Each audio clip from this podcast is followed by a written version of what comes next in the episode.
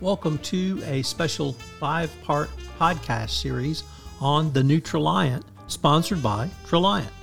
Over this five part podcast series, we will discuss what is new at the company and key issues that Traliant is helping to lead and define in the online training industry going forward. Over this five part series, I will visit with Traliant CEO John Arendes, Maggie Smith, Vice President for Human Resources, Scott Schneider, Head of Content Development. I know you will enjoy this special five part podcast series on the new Traliant. First, a word about Traliant. The mission to transform compliance training from boring to brilliant. Traliant's award winning training helps organizations create and maintain respectful inclusive workplaces. Traliant's modern approach to e learning is designed to motivate positive behavior through realistic video scenarios and up to date content that is interactive, easy to customize, and connects with today's mobile workforce. Traliant currently serves 8,000 organizations across industries and geographies. In this part three, I visit with Maggie Smith and we put a spotlight on DEI. Hello, everyone. This is Tom Fox back for another episode. And today I have with me Maggie Smith. Maggie, first of all, welcome and thank you so much for taking the time to visit with me today. Sure. Thanks for having me. Maggie, could you tell us uh, your professional background? Absolutely. So I have been in human resources since I think 1998. I started out in healthcare and spent a good chunk of my career working in human resources in healthcare and as well as tech. I worked for a software company previously and then joined Traliant in April of uh, 2021. And what's your role at Traliant? Oh, sure. I'm the Vice President of Human Resources here. Maggie, as you know, today we're focusing on DEI, and that's hugely important for every corporation. Uh, certainly, uh, all of Traliant's customers and those who are not yet customers. Uh, but I wanted to maybe ask you how do you see DEI as a key component of robust compliance program? Absolutely. So I think um, DEI certainly in the workplace is a step past non discrimination. And it's really um, taking things one step further than just really like, oh, okay, you know, check the box, uh, you know, we're going to follow the law. And certainly, you know, as a business argument for diversity, equity, inclusion, you really want a diverse team that's going to allow for better problem solving, better decision making, more innovation, creativity, and ultimately more success. So, really, you know, ensuring that you're accepting diverse workers and making them feel included is going to pay dividends. It's going to motivate them um, to perform in the workplace. Maggie, I really like the way you framed that uh, as uh, where we were at some point in the past, which was anti discrimination. And I'm a lawyer, so words still matter to me. And DEI, diversity, equity, and inclusion, for me, the key word is inclusion. Uh, I grew up uh, when Title VII was passed, uh, and when I first went into the workplace, it was okay, you can come to work here. And that was it. And then we got to equity. But I find inclusion to be perhaps the most important because it's not that we're going to let you work here, it's that we value you working here. And more importantly, we value your voice. So, how do you advocate a company really bring the I in, the inclusion in to an organization? That's a great question. I really think about inclusion, um, you know, that one step beyond diversity. I think diversity is, you know, hey, we're having this party, we're going to invite you to the party. But inclusion is, hey, you know, do you want to join us and dance at this party?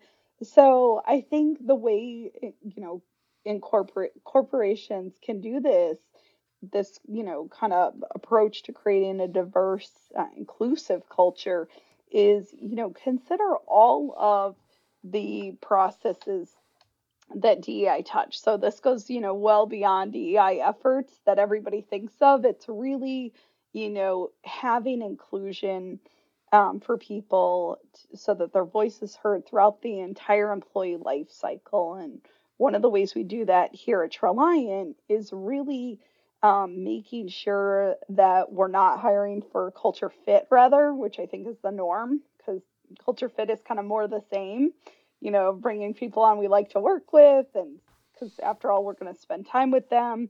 Um, but bringing in different people who are culture adds and then making sure that we're giving them a voice throughout the process, throughout their entire employee life cycle.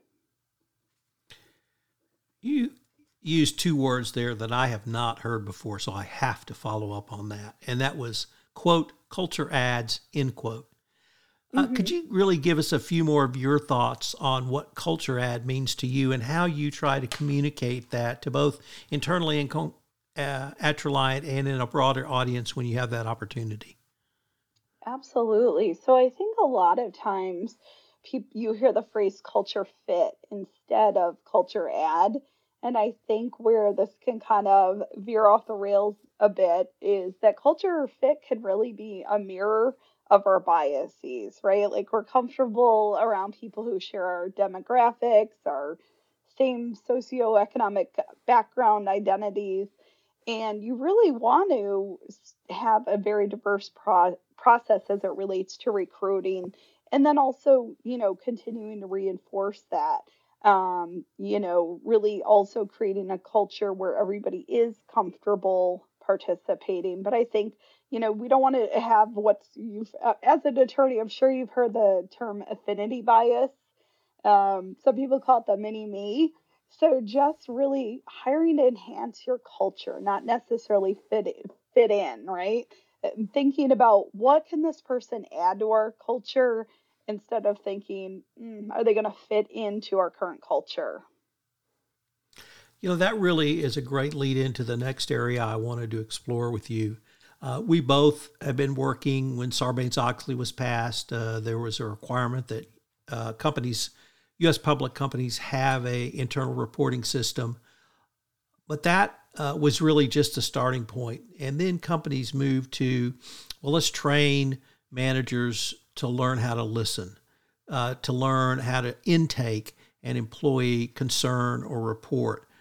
And that's really led people to think about not just a hotline, not just a reporting system, but a true speak up culture. And that includes things like the safety to raise your hand and speak up, the trust that you have that your managers will uh, take your information and take it seriously, whether it could be a violation that requires an investigation or whether it's an idea that could enhance efficiency or improve your product or services. So I wanted to maybe use that as an incredibly long-winded way of introducing the the connection you see between DEI and a true speak up culture in an organization, and uh, also what's the power that you see when you can connect those two in a meaningful way. I think the power is that you get so many great ideas, or you know, you think of things that you maybe overlooked. For example, when I first started at Traliant, I remember I was like, I think seven days into the job, and um, our co-founder here, Andrew Rawson, said, "So we're gonna have this meeting next week, and I'm gonna have all the employees call you." Um, with any questions they have, and we'll address those at the meeting. And I and I kind of chuckled and said, Andrew, like that's not going to work. you know, I'm brand new here. They don't know me. We don't have that trust. Um, so you have to build that trust. You have to really work hard and consistently to create a psychologically safe workspace where people will feel comfortable speaking up.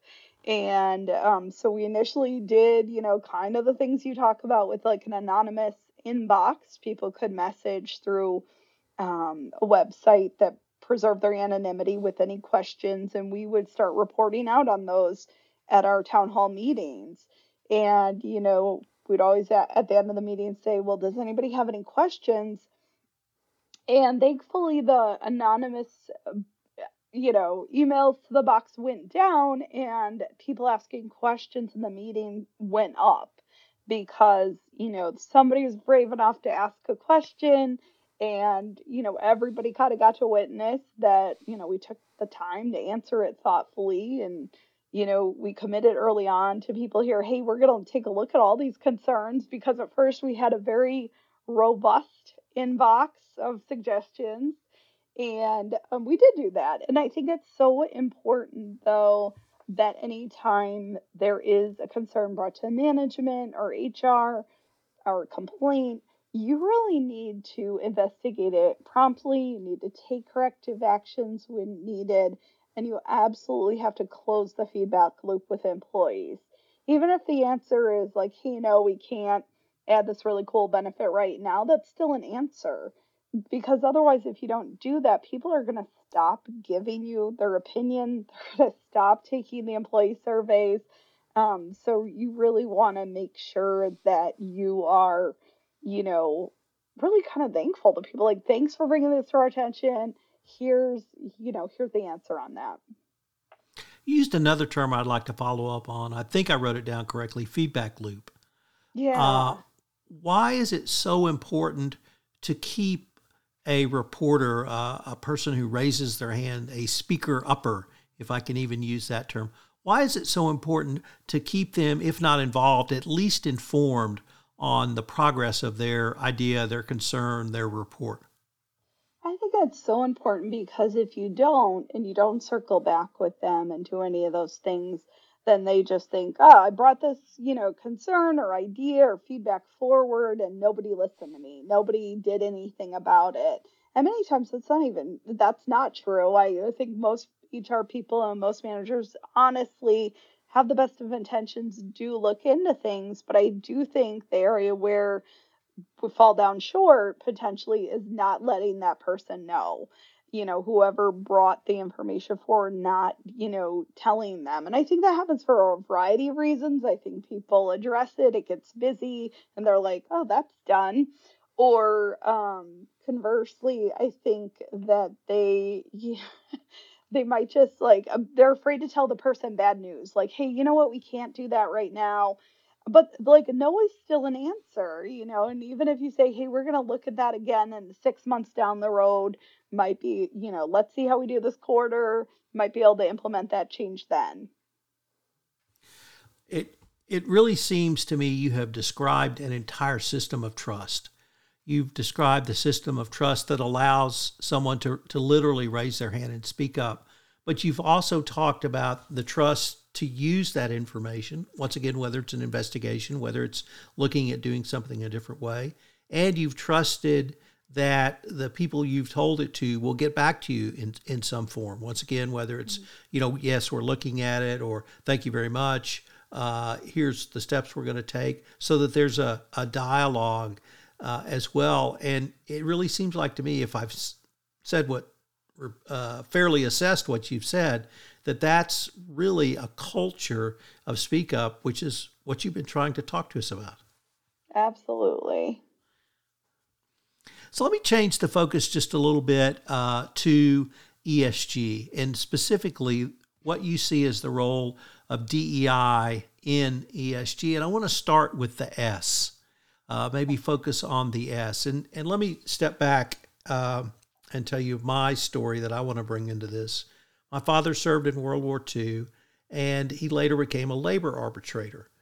And the reason he became a labor arbitrator because what he got out of World War II was not simply a fight for democracy, but that working men and women, specifically those in labor unions, should have due process at the workplace. So, as a labor arbitrator, uh, if someone was fired or terminated, uh, he would review that action by the company, and if they took appropriate due process steps, uh, they allowed the employee to tell his story, allowed him to have representation, and there was essentially an impartial judge. He would uphold that, but he was very concerned about institutional justice. Now, that developed in the 30s, 40s, and 50s, and obviously we were far beyond that. But for me, I see that basic justice and fairness component to the S in ESG. So, once again, with a very long winded question, do you see that too? And have we just evolved with our current state of DEI to help facilitate the justice and fairness part of the S? I hope so, but I will say I know that's not always the case. I, you know, have, you know, been in human resources quite a while and, you know, have conducted many investigations over the years. And, you know, sometimes I'll get on the phone when the report initially comes in, you know, get on the phone with the manager and they'll say, well, you know, this happened and I need to take this action um, regarding this employee. And I'll say, well, what was their side of the story? Like, you know, what what did they say happened? Because they'll have, you know, said, well, I got, you know, I investigated, I maybe got a written statement from this witness, but you know, it's so important for people to slow down, you know, give that kind of social uh, justice its due, and give the person the opportunity to tell their side of the story. You know, no one ever wakes up and is like, well, how can I, you know, create a problem at work today? You know most people don't. And i think just giving them the opportunity a lot of times you know there can be an explanation and you really want to it's not a rush to figure it out. You know if you have to you know slow the process down and even keep the person out of work a little bit while you do your due diligence i would say please pay them while they're out. And you know take your time and get to the bottom of it so that they feel heard as well so that's a great way that I hope compliance professionals will think about some of the roles of DEI and the S of ESG. Maggie, I wanted to thank you for taking the time to visit with me today, and I look forward to continuing this conversation. This is Tom Fox. Traliant has a great number of resources on their website and information on how you can improve your online training experience. You can check it all out at Traliant.com. I hope you'll join me again for another episode of The New Traliant. This special five part podcast series, sponsored by Traliant, is a production of the Compliance